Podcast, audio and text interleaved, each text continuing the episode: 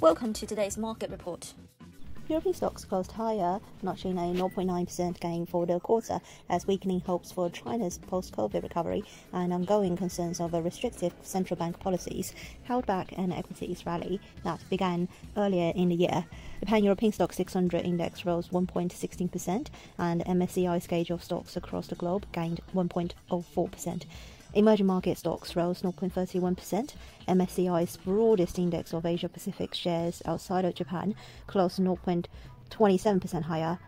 The greenback lost ground against a basket of world currencies, snapping two straight days of gains after the strong PCE report stoked optimism that the Fed is approaching the end of its tightening cycle. The dollar index fell 0.42%, the euro up 0.41% to 109.08.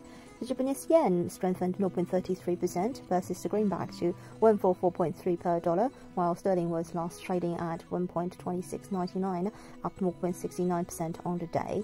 US Treasury yields softened on weaker than expected consumer spending data.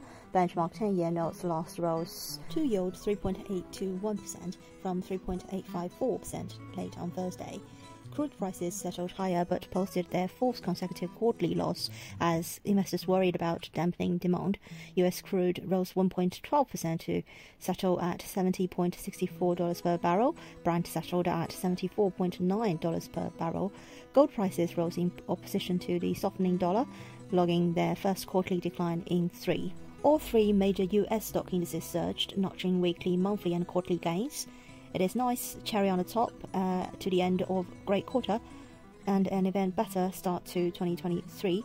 This was one of the best starts to the year ever for Nasdaq and large cap technology names, but let's do not forget they were the hardest hit group in the vicious bear market of 2022. This is today's market report. Thanks for listening. We'll see you next time.